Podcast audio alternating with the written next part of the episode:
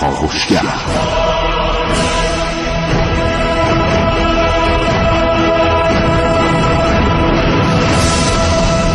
به نام خداوند بخشنده مهربان خانم آقایان دوستان شنونده سلام و صبحتون بخیر.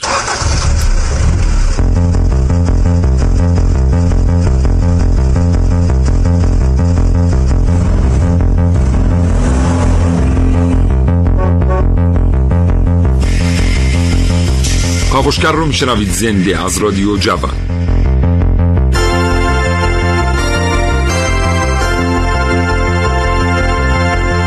چشمتون رو ببندید و تصور کنید که بازنشست شده اید. یک سرمایه حسابی در دست دارید. پاداش بازنشستگی گرفتید. چند نفر از دوستانتون هم که به لحاظ اقتصادی خیلی خیلی به شما اطمینان دارن اومدن یه سرمایه رو در اختیار شما گذاشتن تا پس از بازنشستگی دوره هم یک کسب و کاری به راه بیاندازید. تشریف بردید وزارت صنعت معدن تجارت و مجوز واردات خودرو دریافت کرده اید و در مورد این کارم حسابی مطالعه کردید. آشنایانی هم در بنادر و گمرکات پیدا کرده اید. وقتی اولین محموله وارداتی خودتون رو وارد وارد می‌کنید از شما خواهش می‌کنم که حضور داشته باشید در گمرک برای ترخیص. در محل گمرک حاضر میشید اما می‌بینید که مجوز شما برای واردات لغو شده و شما دیگه حق این فعالیت اقتصادی در کشور رو ندارید.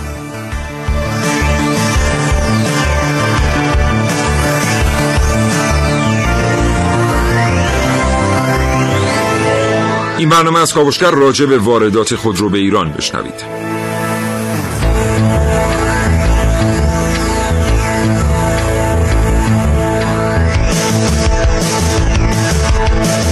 خیلی ها در ایران با قیمت خودروها با قیمت واقعی خودروها در کشورهای دیگر آشنا هستند و معتقد هستند که این خودروها بدون گمرک و با همون قیمت واقعی باید در ایران خرید و فروش بشن. و خیلی دیگر معتقد هستند چنانچه این اتفاق بیفته خودروسازان در ایران شانسی برای عرضه محصولات خودشون به بازار نخواهند داشت چرا که نمی‌تونن به لحاظ قیمت با محصولات خارجی رقابت بکنن. اما واقعا کدام یک؟ بیشتر به نفع ملت ایران. این موضوعی است که کاوشگر این برنامه در مورد اون بحث می‌کنه.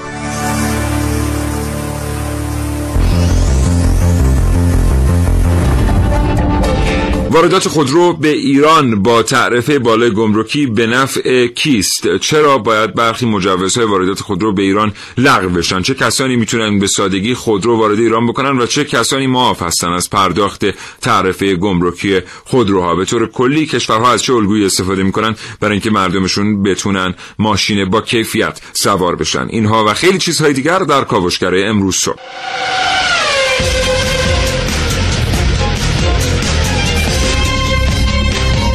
در این کاوشگر میشنوید. کاوشگران جوان عارف موسوی ونوس میرعلایی نازنین علی دادیانی و حسین رضوی با شما در مورد واردات خودرو به ایران و چالش های پیش روی آن خواهند گفت. من سیاوش اقدایی دو گفتگو تقدیم حضور شما خواهم کرد با مهندس حسین ساسانی عضو اتاق بازرگانی تهران و دکتر علی خاکساری استاد دانشگاه علامه طباطبایی.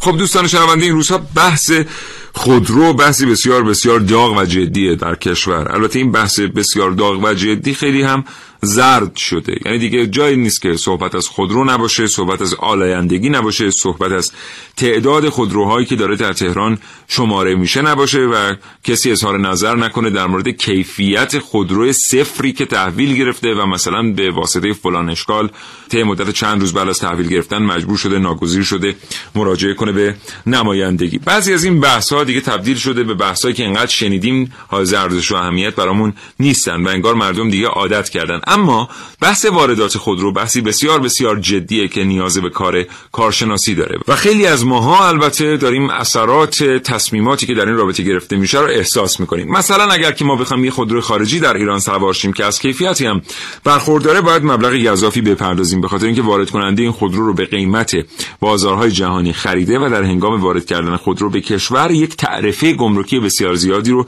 پرداخت کرده. گاهی این تعرفه گمرکی تقریبا معادل قیمت خود خودروه در بعضی شرایط هم دیده شده که تعرفه گمرکی از قیمت خود خودرو هم بیشتره. البته دلیل اصلی این که ما داریم این تعرفه گمرکی رو برای خودروها دریافت می‌کنیم میدان دادن به خودروسازان داخلیه. چرا که اگه شما قرار باشه خودروهای خارجی رو با قیمت واقعی در ایران بخرید با 40 50 میلیون تومن کلی گزینه خواهید داشت. یعنی می‌تونید از کمپانی های معروفی مثل رنو، مرسدس بنز، بی ام دبلیو، فورد و خیلی جای دیگر و شولت مثلا ماشین بخرید و بدیهی است که در این شرایط کار برای خودروسازان داخلی و رقابت برای اونها قدری سخت خواهد شد. اما حالا اینجا سوال اینه آیا ما برای اینکه بتونیم یک بازار رقابتی سالم داشته باشیم باید کیفیت محصولات داخلی رو افزایش بدیم و البته قدری هم حمایت گمرکی بکنیم از خودروساز داخلی و تولید کننده داخلی یا نه؟ صرفا بریم یک بازار انحصاری ایجاد کنیم و بگیم واردات خودرو به ایران رو باید محدود کنیم و در نهایت با طرفی گمرکی زیاد هم انجام بدیم که مردم ناگزیر باشن حتما خودروی غیر خارجی خریداری بکنن. به هر طریق نگاه کردن به وضعیت خودروهای داخلی در ایران و نگاه مردم به این خودروها خودش بیانگر زاویه دید مردم در این رابطه هست. سلام. لطفا چند لحظه فقط به آرزوهای مادیتون فکر کنید. حالا بیاد فرض کنیم متوسط آرزوی مادی شما داشتن یه خودروی شاسی بلند 160 میلیونیه. نظرتون چیه؟ حساب کنیم که شما چند قدم با متوسط آرزوی مادیتون فاصله دارید. فرض می‌کنیم شما کارمند یا منشی یا حسابداری هستید که متوسط درآمد ماهیانتون دو میلیون تومنه. شما ازدواج هم کردید و در قبال خانوادهتون هم مسئولید و باید هزینه هایی رو صرف اونها کنید. حالا چقدر با متوسط آرزوهاتون یعنی داشتن یه خودروی شاسی بلند 160 میلیونی خارجی فاصله دارید؟ جواب طبیعتا اینه که خیلی. اما دقیقا اینجا چه اتفاقی افتاده؟ یعنی شمایی که ماهی دو تومن حقوقتونه حق ندارید سوار ماشین مورد علاقتون بشید. یا اینکه قیمت این ماشین زیادی بالاست. یا اصلا اینکه شما موظفید مبلغ بسیار زیادی رو به سختی پرداخت کنید. مثلا نصف اون 160 میلیون رو تا از خودروی بیکیفیت حمایت بشه که ممکنه جون شما رو هم به خطر بندازه. بازار کره 75 درصد در اختیار کیا و هیوندایی هستش. کجا در کره دولت میاد قیمت گذاری کنه که در واقع توی کشور ما دارن دور قیمت گذاری می‌کنن. ضمن اینکه عذر می‌خوام. واردات هم بگید اونجا واردات چه جوریه کره که دارید مثال می‌زنید دو تا خودروساز رو بگید واردات بله کره تعرفه کمتر از ماست. آقای بیاد. حالا با وجود تمام این تفاوت ها بین سطح درآمد و قیمت خودروهای خارجی ای هستن که حاضرن تو شرایط اقتصادی سختی زندگی کنن اما ماشین گرون قیمت و خوب سوارشن چون حالا خودروهای خارجی به دلیل قیمت بالاشون در ایران شدن نماد طبقه های اجتماعی بالا. و حالا همین مشکلات قیمت خودرو در ایران باعث شده طبقه اجتماعی افراد با خرید یک خودروی گرون قیمت خارجی عوض بشه. و مجموعا این بهانه خوبی شده برای بعضی از تبلیغات. قرعه کشی سه دستگاه IX35 انجام شد. شما هم می توانید یکی از برندگان بعدی ما باشید. عارف موسوی کاوشگر جوان.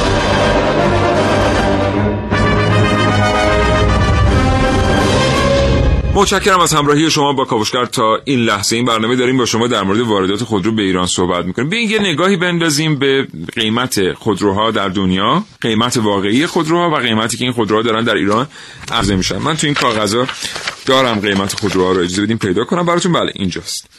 من می‌خوام قیمت چند تا خودرو رو در ایران و در امارات با هم مقایسه بکنم. قیمتی که این خودروها در امارات دارن به فروش می‌رسن همان قیمتی است که در جاهای دیگر دنیا به فروش می‌رسن. مثلا شما در برلین، اسلو، نیویورک هم اگر بخواید خودروها رو خرید بکنید به همین قیمت می‌تونید خودرو رو بخرید. قیمت در ضمن به ریال ایران هم برگردونده شده در واقع به تومان. قیمت هیوندا اکسنت فول در امارات هست 40 میلیون تا 47 میلیون. بسته به آپشن های خودرو. و در ایران همین خودرو داره از 90 تا 110 میلیون به فروش می‌رسه. قیمت هیوندای الانترا فول آپشن 63 میلیون تومان در امارات و همین خودرو در ایران 120 میلیون تومان قیمت داره. از یکی دیگر از مدل های هیوندای بگیم. جنسیس کوپه در امارات به قیمت 166 میلیون تومان به فروش می‌رسه اما همین خودرو در ایران 280 میلیون تومان قیمت داره. در مورد مدل های تویوتا هم به همین ترتیب کمری از 80 میلیون تا 90 میلیون تومان در امارات به فروش می‌رسه. در ایران از 136 میلیون و 500 هزار تومان تا 183 میلیون تومان این خودرو قیمت داره در بازار. پورش که دیگه جزو خودروهای گرانیه که در تهران هم مثلا ما باش برخورد داریم و در خیلی کلان شهرهای دیگر. قیمتش در امارات 334 میلیون و 890 هزار تومنه. پورشه کاین جی تی اس قیمتش 334 میلیون و 890 هزار تومنه. و در ایران همین خودرو داره به قیمت یک میلیارد و 480 میلیون تومن یعنی مبلغ واقعا نمی‌دونم آدم خندش می‌گیره. این مبلغ رو مثلا یک میلیارد و 480 میلیون تومن بدی یه پرش سوار بشی. بر ترتیب این قیمت این خودرو در بازار تهرانه. در مورد مزدا کیا موتورز رنو بی ام دبلیو و نیسان و سوزوکی هم قیمت های دیگر اینجا هست که در فرصت های دیگر برای شما این قیمت ها رو خواهم خوند. اما چرا باید این افزایش قیمت وجود داشته باشه به این ترتیب در کشور ما؟ خیلی ساده است. توی یکی از فرصت های دیگه توی یک قسمت دیگری در برنامه به شما خواهیم گفت که اگر همین افزایش قیمت در ایران اتفاق نیفته مردم با چه بازاری مواجه هستن و چه انتخابهایی دارن و چه خودروهایی رو به احتمال قریب به یقین خواهند خرید؟ بریم سراغ اولین ارتباط تلفنی برنامه کاوشگر با مهندس حسین سازهانی عضو اتاق بازرگانی تهران.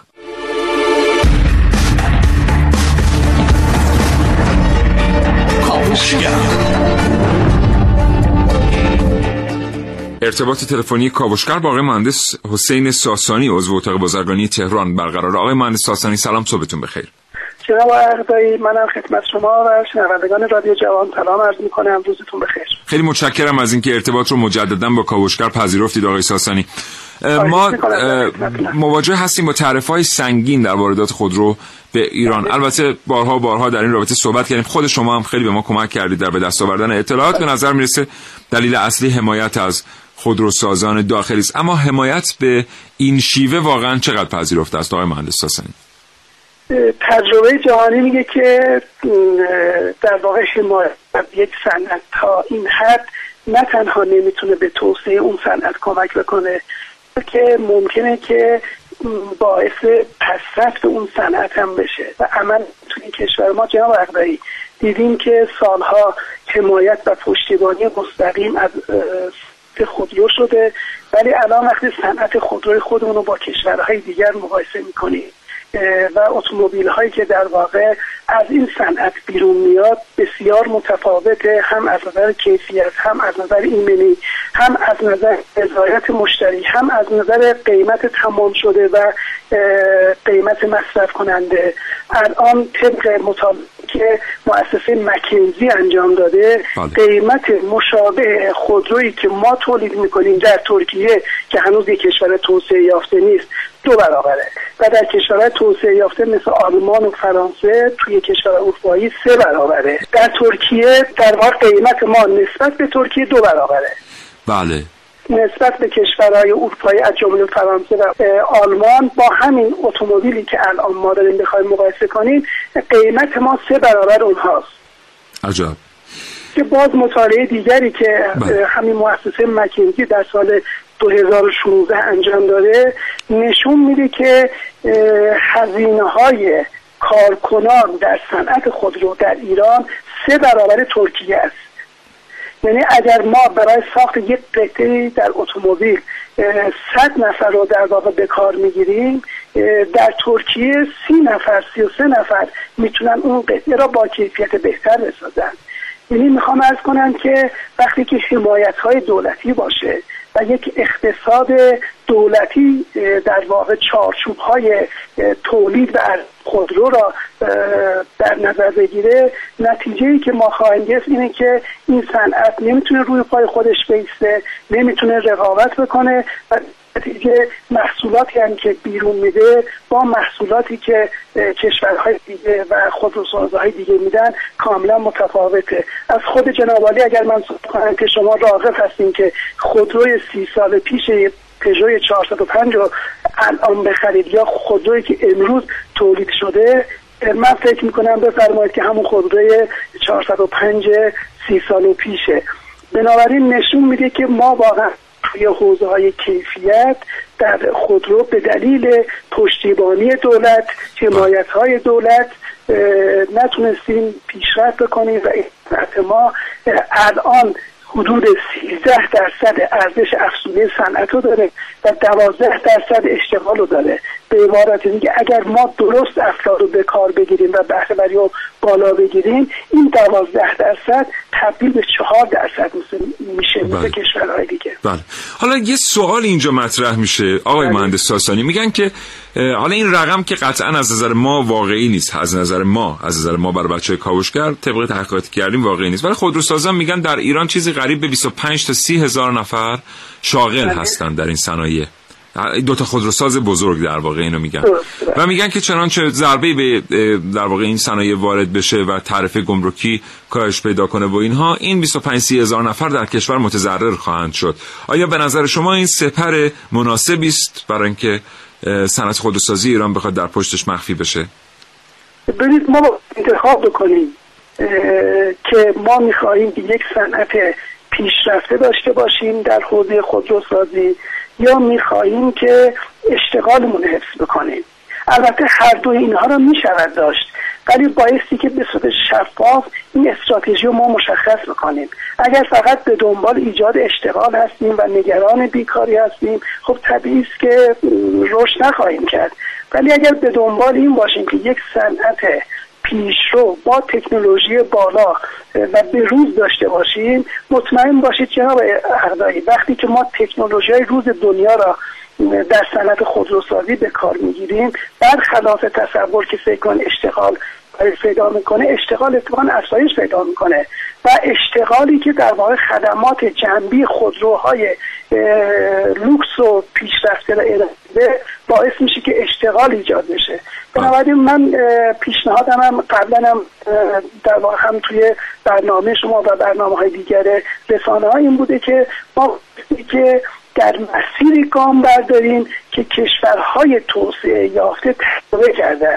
اگر قرار باشه که ما در واقع مسیری رو که خودمون هنوز تجربه نکردیم بچه بر اساس چارچوبای فکریمون اون مسیر رو بریم به نظر میاد که از تجارب جهانی خودمون رو محروم می‌کنیم یه دیوار روی خودمون می‌کشیم و این دیوار کشتن یعنی عدم یادگیری عدم تعامل و وقتی یادگیری نباشه طبیعی توسعه از صنعت و در کشورم اتفاق نمیفته بله. آقای مهندس ساسانی حالا فرض بکنیم که یک همچنین پیشنهادی رو کشور آمد و دنبال بله. کرد و رفت به سوی در واقع همین مسیری که کشورهای توسعه یافته ازش گذشتند. فکر بله. می‌کنید واقعا این ساختار خودروسازی ایران در حال حاضر؟ به خصوص بدنه مدیریتی حاضر. به خصوص بدنه مدیریتی حاضر چقدر انعطاف پذیرفتن این تغییر رو داره؟ آیا در همون روزهای اول زیر دست و پای خودروسازان خارجی له نخواهد شد این صنعت؟ ببینید من از کردم این یک استراتژی وقتی استراتژی انتخاب میشه باید عواقب اون رو هم در نظر بگیریم ریسکاش هم در نظر بگیریم. ما اومدیم وقتی گفتیم که می‌خواهیم در سند چشماندازمون گفتیم که در سند 20 ساله. گفتیم رتبه نخست در منطقه می‌خواهیم باشیم رتبه پنجم در آسیا و رتبه یازدهم در دنیا. خب وقتی که ما درها را میبندیم و فقط می‌خواهیم که اتومبیل ایرانی کشور توسط مصرف کنندگان و مشتریان استفاده بشه طبیعتا اصلا ما نمی‌تونیم به این رتبه ها دست پیدا کنیم. زمان این رتبه ها معنی پیدا می‌کنه که یک فضای آزاد باشه برای اینکه مشتری انتخاب بکنه که چه نوع اتومبیلی با چه قیمتی می‌خواد سوار بشه.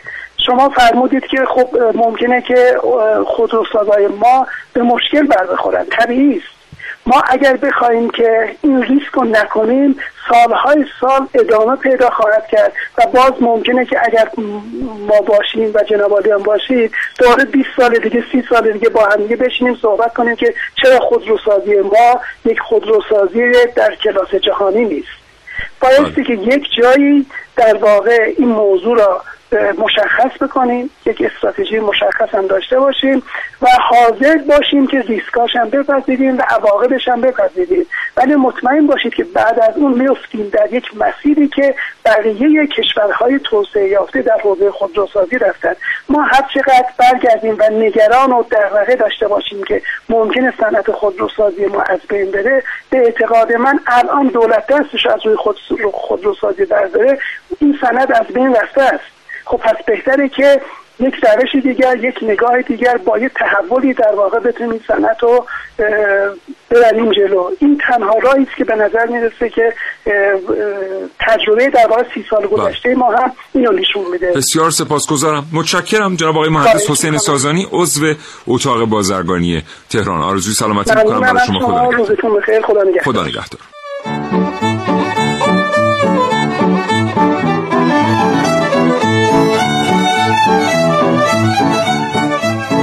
We're اون تلسکوپ تو بردار بیار می‌خوایم با بچه ها بریم کویر. نمیرم. وا یعنی چی نمیرم بودو عجله دارم. یعنی تلسکوپمو بهت نمیدم. چرا آخه؟ چون تو دیروز پول ندادی به. خب دیروز پولم کافی نبود. نمی‌تونستم پول بدم بهت. بعدشم دلیل نداشت من پول بدم به تو. بعدشم اصلا این اون قضیه پول دیروز چرا تو داره به تلسکوپ امروز که من ازت می‌خوام؟ ربطی نداره ولی من الان اصلا دارم نمی‌خواد به تو تلسکوپ بدم. خب اینم شد حرف. حالا من چیکار کنم؟ به بچه‌ها قول دادم قبل از اینکه قول بدی بعد از من میپرسیدی. ای بابا خب تو بگو الان من چیکار کنم؟ چه می‌دونم؟ برو یه دونه بخر. تازه حتما از تلسکوپ منم خیلی بهتره. مال من قدیمی شده. نمیفهم. تو داری با من لج می‌کنی بعد من به خاطر این لجبازی تو باید برم یه تلسکوپ جدید بخرم؟ بله دقیقا همینطوره. خیلی بی منطقی من الان پول از کجا بیارم یه تلسکوپ نو بخرم؟ این دیگه به من ربطی نداره. اه چقدر تخس و لجبازی تو. من لجباز نیستم. اگه تو دیروز اون پول رو به من داده بودی الان تلسکوپو می‌دادم بهت. یعنی من الان اون پول رو دوباره بهت بدم حل میشه؟ خیلی دیره ولی خب حل میشه بله. خیلی خب بیا بگیر. بفرما اینم تلسکوپ. این که شکسته. شکسته ولی کار می‌کنه. خیلی. آیا نمی‌خوای برو یه دونه دیگه بخرا؟ نه خیر همینو بده من ببرم. پول نداره قرم می‌زنه.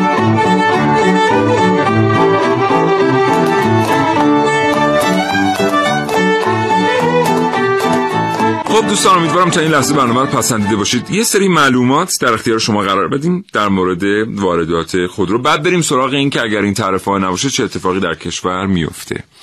میگن که تعرفه ورود خودرو در ایران حدود 40 تا 50 درصد. حدود نه دقیقا 40 تا 50 درصده. این درصدی است که منابع رسمی اعلام می‌کنن. اما بیایم یه نگاهی بیاندازیم ببینیم واقعا چه اتفاقی میفته در عمل و چطور بعضی از خودروها یه دفعه قیمتشون از دو برابر هم بیشتر میشه وقتی وارد ایران میشن. وارد کنندگان غیر رسمی خودرو میگن که در حال حاضر علاوه بر هزینه تعرفه ای که از سوی دولت برای واردات خودرو کمتر از 2000 تا 2500 سیسی وضع شده هزینه عوارض شماره گذاری مالیات بر ارزش افزوده هزینه اسقاط و نوسازی ناوگان آمبولانس هزینه های ترخیص و خیلی چیزهای دیگر هم باید پرداخت بشه. بر همین اساس تعرفه مؤثر خودروهای کمتر از 2000 سیسی به 107 درصد می‌رسه. 107 درصد. و برای خودروهای بین 2000 تا 2500 سی سی این تعرفه می‌رسه به رقم 124 درصد. یعنی اگر شما یک خودرو 100 میلیونی رو به ایران وارد بکنید 124 میلیون تومان بابت واردات این خودرو باید تعرفه پرداخت بکنید. چرا؟ برای اینکه یک خودروساز داخلی علیرغم اینکه از حمایت دولتی برخورداره اما توانایی عرضه خودرو با کیفیت به ایران رو نداره و اگر این تعرفه وجود نداشته باشه متضرر میشه. بنابراین مردم ایران باید بابت خودرویی که مردم در سراسر دنیا X تومن پرداخت می‌کنن X به علاوه 124 درصد X رو پرداخت بکنن که بتونن همون خودرو رو در خیابان ها سوار بشن و این یک واقعیت.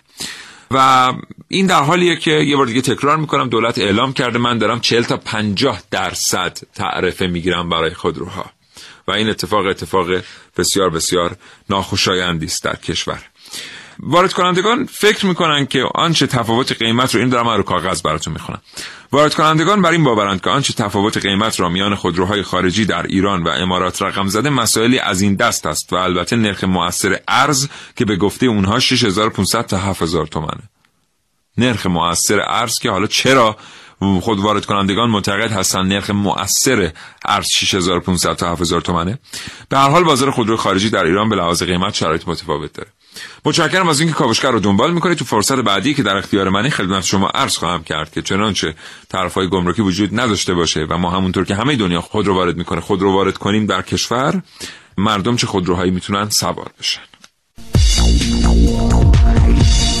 سلام راستش چند روز پیش توی ایستگاه تاکسی نشسته بودم و منتظر بودم که ماشین برسه. همونطور که نشسته بودم داشتم به ماشینایی که از جلومون رد می‌شدن نگاه می‌کردم.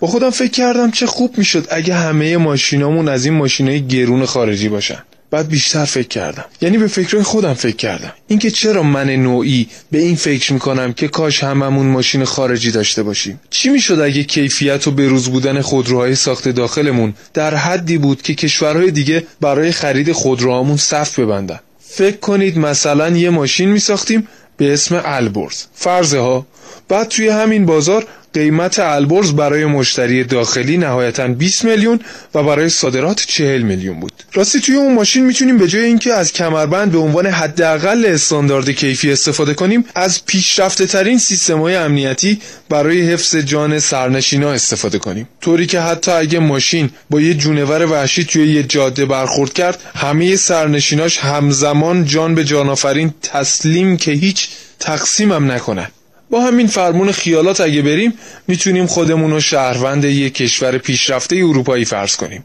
حالا اگه ما به عنوان همون شهروند اروپایی بعد از عمری پسنداز و صرفه‌جویی در خورد و خوراک و زدن از جیب زن و بچه بخوایم یه ماشین بخریم چه کار می‌کنیم؟ چی؟ میریم یه ماشین ساخت وطن می‌خریم؟ فکر نمی کنم. اگه من باشم ترجیح میدم بعد از این همه مشکلات و گرفتاریایی که به جون خریدم یه ماشین فوق پیشرفته ساخت ایران بخرم. هر کی هم بگه واردات خود رو به اقتصاد داخلیمون لطمه می‌زنه بهش میگم شما اول برو یه ماشین با کیفیت ماشینای ایرانی بساز بعد بگو واردات بده. مگه نه؟ تا نظر شما چی باشه؟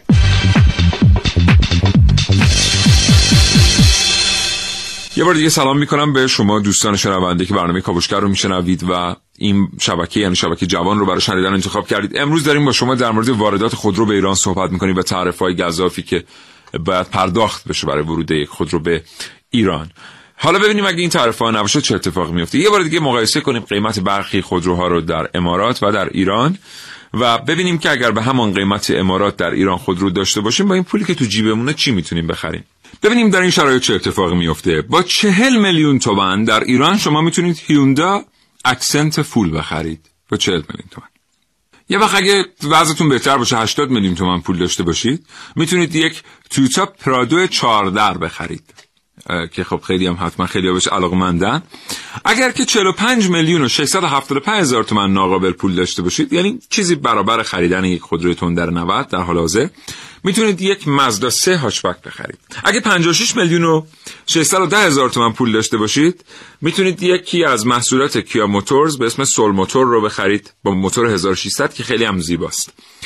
اگر 44 میلیون و 910 هزار تومن پول داشته باشین می‌تونید تشریف ببرید یه رنو داستر بخرید. فکر می‌کنم الان به قیمت 178 میلیون در بازار تهران داره معامله میشه. و اگه 63 میلیون ناقابل داشته باشید می‌تونید رنو کولیوس بخرین. همین که خیلی هم قشنگه. خیلی خوشاب و رنگه و اینا. 198 میلیون اگه یکی داشته باشه که می‌تونه بی ام دبلیو 1520 سوار شه. الان شما با 700 میلیون هم نمی‌تونید تو تهران سوار. ما که نداریم اونا که دارن میگن نمی‌تونن سوار شن. این ماکسیما هست که خیلی هممون بهش علاقه مندیم مدل 2017 facelift شده فولش 93 میلیون و 375 هزار تومنه. همین ماکسیما خدا شاهده الان مال 30 سال قبلش تو نمایشگاه یه لنگ بهش کشیدن برق افتاده گذاشتن. شما با 93 میلیون نمی‌تونید بخرید. حضورتون عرض کنم که دیگه دیگه با 69 میلیون و 300 هزار تومن می‌تونید سوزوکی گرند ویتارا بخرید. همینی که الان 120 میلیون تومنه. 93 میلیون و 375 هزار تومن می‌تونید یکی از مدل های آودی رو بخرید. با 65 میلیون تومن هم می‌تونید نیسان قشقایی بخرید. این شاسی بلنده. بله خلاصه دیگه جونم براتون بگه که الان نمی‌تونید البته اینا رو بخرید. خیلی طبیعی هم هست. چرا؟ چون خودروساز به حمایت احتیاج داره و ما با نتوانستن و نخریدنمون داریم از خودروساز محترم حمایت می‌کنیم. که خودروساز انشالله بتونه که همینطوری خودرو تولید کنه و روز به روز هم در واقع خودروهای بهتری به بازار عرضه کنه. چند روز قبل رئیس هیئت مدیره یکی از شرکت های بزرگ خودروسازی ایران مصاحبه کرده بودن فرموده بودن که مشکل از خودروسازی نیست. توقع مردم از خودرو ایرانی بالاست. و خودروهای ایرانی همین الان هم خودروهای خیلی خیلی خوبی هستن. و من از همین تریبون به مردم سلام می‌کنم و ازشون خواهش می‌کنم توقعشون رو از خودروهای ایرانی کاهش بدن. چون واقعا این وضع نمیشه. شما انقدر توقعتون بالاست خودروساز ناراحت میشه میره تعرفه گمرکی رو افزایش میده. اون وقت شما باید قشقایی 65 میلیون تومانی رو در همین تهران 140 50 میلیون تومان پول بدید اگه گیرتون بیاد. خب این درست نیست که توقعتون رو بیارید پایین که خودروساز هم بتونه کارشو انجام بده. به نظر منم توقع ما مردم از خودرو بالاست. مثلا چند وقت پیش ایربگ کیسه هوا جزو آپشن بود. در تمام دنیا ایربگ جزو استانداردهای خودروه. یعنی اگر که خودروی مجهز به کیسه هوا نباشه اجازه ترددش رو در خیابان ها از یه سالی به بعد نمیدن. اما اینجا شما اگه پول اندازه کافی داشتید می‌تونستید در لیست خرید خودرو اون در قسمت آپشن ها افزونه ها ایربگ رو ایربگ رو تیک بزنید و از کمپانی درخواست کنید که به عنوان یک خدمات لوکس و لاکچری کیسه هوا در ماشین به شما ارائه بکنه. و این خب در حال این امنیت جانی هم مال پولدارا بود. یه دوره دیگه اونایی که نداشتن باید با سر می‌رفتن داشبورد. بوده دیگه. یعنی توقعتون از خود رو ساسه اگه کاش بدید همه چی حل میشه انشالله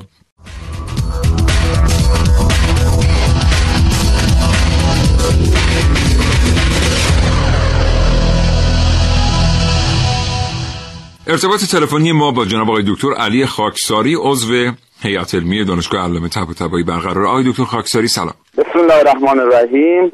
سلام عرض کنم خدمت شما و شنوندگان محترم در خدمت شما هستم. سپاسگزارم آقای دکتر. متشکرم از اینکه ارتباط رو پذیرفتید. ما اطلاعاتی در اختیار شنوندگان کاوشگر قرار دادیم در مورد اینکه دولت تعرفه رسمی ورود خودرو به کشور رو داره 40 تا 50 درصد اعلام می‌کنه. اما تعرفه مؤثر بالغ بر 100 درصده و در مورد برخی خودروها این تعرفه به 130 درصد 127 درصد هم می‌رسه. از شما میشنویم اولا چه معنایی داره شنیدن در مورد تعرفه های بالای 100 درصد در مورد یک کالا در یک کشور. و ثانیا چرا اصلا نباید تعرفه مؤثر واقعی اعلام بشه به مردم؟ بله خیلی موضوع به نظر من مهمی هست و دقیقا نکته که شما میفرمایید درسته. از طرفی هم من اعتقاد دارم تعرف های واقعی بیش از اون چیزی که شما میفرمایید هست. بله. یعنی تعرف های واقعی شاید به حدود 200 درصد می‌رسه. عجب. اون بله. چیزی که مردم دارن پرداخت می‌کنن بابت خودروهای وارداتی. بله. نکته که اینجا وجود داره ببینید خب به هر حال در جامعه در هر کشوری ما تابع یک سری ضوابط و مقررات و قوانین هستیم. و اون همون ضوابط و مقررات که بالاترین در واقع مرجع قانونگذاری کشور تعرفه وارد خودرو حدود 40 تا 45 درصد تعیین کرده. و این به این مفهوم است که یک خودرویی که مثلا در دنیا قیمتش وقتی که هست حدود ده هزار دلار باید به دست مصرف کننده ایرانی برسه 14500 دلار. 14000 دلار. بله. اما متاسفانه همون فرایندی که بر تولید و توزیع و قیمت گذاری خودروهای داخلی حاکم هست و یک انحصار کامل در زمین واردات هم نفوذ کرده.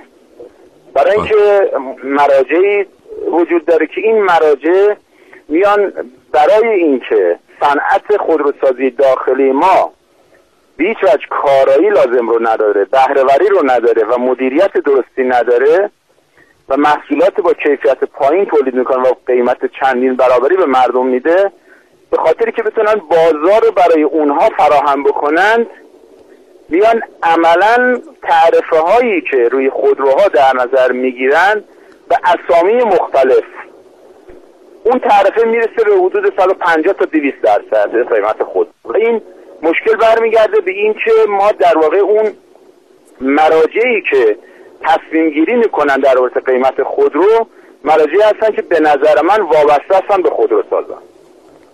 وابسته هستن یا اینکه به ترتیبی حساب می‌برن از خودروسازها؟ ببینید به هر حال منافع خودشونه دارن با هم تقسیم می‌کنن. ببینید چون الان خودروساز تقریبا هر تصمیمی بخواد در مورد تعرفه گمرکی انگار مستقیما می‌گیره. نه من اینکه یکی به شما بگم. خودروساز در کشور ما الان کارش به جای رسیده که تصمیمات خیلی سطح بالاتری داره می‌گیره. به دلیل انبوه منابع مالی در واقع بی حساب کتابی که در دست اونها هست دارن در واقع در همه چیز نفوذ می‌کنند یکی از چیزایی که نفوذ می‌کنن روی قیمت خودروهای وارداتیه.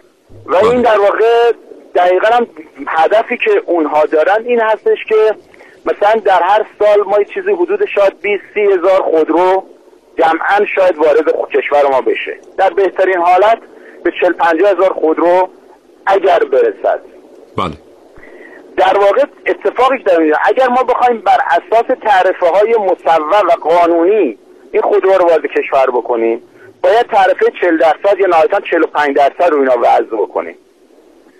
اما برای اینکه اون کسانی که می‌خوان تعرفه بذارن هم منافع شخصی خودشون تامین کنن هم در واقع منافع خودروسازان داخلی رو تامین بکنن به انهای مختلف این تعرفه رو عرض کردم. تا گاهن خیلی از تعرفه رو شما 200 درصد می‌بینید. بله. به اسامی مختلف. و این اجحاف به اقتصاد کشور و اجحاف به حق مردم و حالا دیگه مسائل زیست محیطی و جان مردم هم که داره از این طریق به خطر میفته خودش جای بحث داره در جای خودش بسیار سپاسگزارم. که حائز بله. اهمیت هست ببینید تصور بکنید بسیاری از مواقع همین قیمت هایی که من شما مقایسه می‌کنیم با قیمت های تک فروشی در دنیاست بله یعنی شما بر اساس قیمت تک فروشی خودرو در دنیا به این نتیجه می‌رسید که مثلا در ایران یک فردی که خودرو خریده داره مثلا 150 درصد بله. آقای تعرفه دکتر. ببخشید فرمای شما رو قطع می‌کنم چون مربوط به حرف شما هست و ما هم دو سه دقیقه بیشتر وقت نداریم من این جمله رو بگم بعد فرمایشات شما رو بشنویم در. در واقع توضیح همین یکی از سوالات ما از شما این بود حالا شما اشاره کردید به تک فروشی ولی ما یه قیمت درب کارخانه داریم FOB حالا چه بله. در تک فروشی چه در عمده فروشی که این قیمتی که ما الان داریم باش مقایسه می‌کنیم اون قیمت درب کارخانه نیست بلکه با قیمت در اماراته. ما داریم به. قیمت در امارات گمرک میدیم نه به قیمت در به کارخانه. و این یه مسئله اقتصادی بسیار ساده است که داره خواسته نادیده گرفته میشه در واردات گمرک ایران. ببینید عمدن داره نادیده گرفته میشه. یعنی هدفمند داره این کار میشه. تازه قیمت در امارات هم شما می‌پرسید باز نه قیمت عمده فروشی در امارات. قیمت تک فروشی در امارات.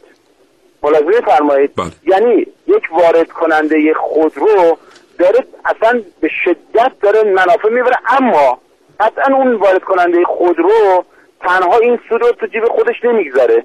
کسانی هستن که دارن در واقع با اون مشارکت می‌کنن و در واقع تسهیل می‌کنن که اون بتونه این سود کلان رو بخوره. یه نکته دیگه حالا اگه شما صحبت کنم این نکته دیگه هم اضافه. فقط یه دقیقه بیشتر فرصت نداریم آره. آقای دکتر. ببینید این تو فرصت کم اصلا قابل باز کردن نیست. من می‌خوام یه جنبندی اول بکنم اینه که ببینید تا زمانی که بحث انحصار وجود داره مطمئن باشید اجحاف به هیچ وجه کنار گذاشته نخواهد شد. و هر گونه دخالتی هم که متاسفانه دولت میاد می‌کنه به اسم این که می‌خوام منافع مردم تامین کنه در واقع می‌بینید نتیجهش حمایت از وارد کننده هست که وارد کننده هم الان شده بخشی از تولید کننده داخلی. یعنی الان بین وارد کنندگان و تولید کنندگان داخلی کاملا ارتباط وجود داره. در واقع وارد کنندگان یه تعداد محدود خودرو وارد می‌کنن. قیمت بازار خودرو رو در کشور ما تثبیت کنن تا اون یک میلیون خودرویی که در ایران خودرو و سایپا تولید می‌کنه رو با قیمت چندین برابر به مردم بفروشه. به اسم این که چون برید مثلا فرض کنید من یه ماشین نامی برم مثل فرض کنید هیوندای ماشین اسپورتج کیا اسپورتج بله. این تو نگاه بکنید در دنیا قیمتش حدود 18 تا 20 هزار دلاره اونم به صورت تک فروشی بله. در به کارخانه بله. خودشون افودی ولی این خودرو وقتی که داخل کشور ما میشه تا 160 70 میلیون به مردم فروخته میشه یعنی بله. چیزی حدود 200 درصد 150 170 درصد داره این مردم دارن بیشتر پول دارن حالا این مردم کاری ندارن که این به چه اسمیه تعرفه است یا نمی‌دونم بحث های دیگه است. مهم این هستش که من در یک کلمه بگم متاسفانه نوع سیاست گذاری خودرو در کشور ما این بوده که جان مردم مال مردم و محیط زیست کشور رو به شدت به خطر انداخته و این می‌تونه یک فاجعه ملی باشه. من به دوستان و به بزرگوارانی که در دولت و بزرگوارانی در مجلس هستند به تمام کسانی که سیاست گذاری می‌کنن خواهش می‌کنم ازشون بیان یک بار واقعا به نفع مردم تصمیم بگیرن بدون حضور قطع ساز و بدون حضور خودروساز و بدون حضور وارد کننده خودرو. متاسفانه شورای سیاست گذاری خودروی ما تشکیل شده از مدیران خودروسازی بله و بله متاسفانه. متاسفانه بله. یعنی مطمئن باشید این شورای سیاست گذاری به نفع قطع سازان و خودروسازان رای خواهد متشکرم. ممنونم. آقای دکتر. عذرخواهی می‌کنم. فرصت ما خواهش. محدود آرزوی سلامتی می‌کنم برای حضرت عالی و خدا نگهدار. ممنونم. موفق باشید. خدا نگهدار. خداحافظ. موضوعات زیادی دوستان شنونده ماند از جمله موضوع واردات رنو کپچر. به ایران که برای بازارسنجی قرار بود چهل دستگاه وارد ایران بشه. وارد شد مردم خوب خریدن دوستان خودروساز و دوستان وارد کننده دیدن که نه مثل که بازارسنجیش خوبه. با همون مجوز بازارسنجی همه اینایی که شما در خیابون می‌بینید وارد شده. یعنی با همون مجوز ورود آزمایشی و بازارسنجی. الان ما در تهران رنو کپچر سواریم. این اصلا واقعا اتفاقات جدید دنیای خودرو اتفاقات جالبی ها. حالا قدیمیاش که اصلا هیچ. کاش فرصت می‌شد در این رابطه با شما صحبت کنیم. یادمونم نره که قرار بود وقتی که خودرو ال وارد ایران شد و تولید شروع شد ظرف مدت کوتاهی موتور این خودرو پیشرانه این خودرو در ایران تولید بشه. هنوز این اتفاق نیفتاده پیشرانه خودرو در ایران تولید نمیشه و وارد میشه و این حتی اعتراض خود شرکت رنو رو هم به دنبال داشته. ممنونم از اینکه تا این لحظه کاوشگر رو دنبال کردید. متاسفم از اینکه فرصت بیشتری برای صحبت کردن در این رابطه نیست. هر جایی که هستید انشالله که شاد و تندرست باشید. الهی که ایام به کامتون باشه. خدا نگهدار.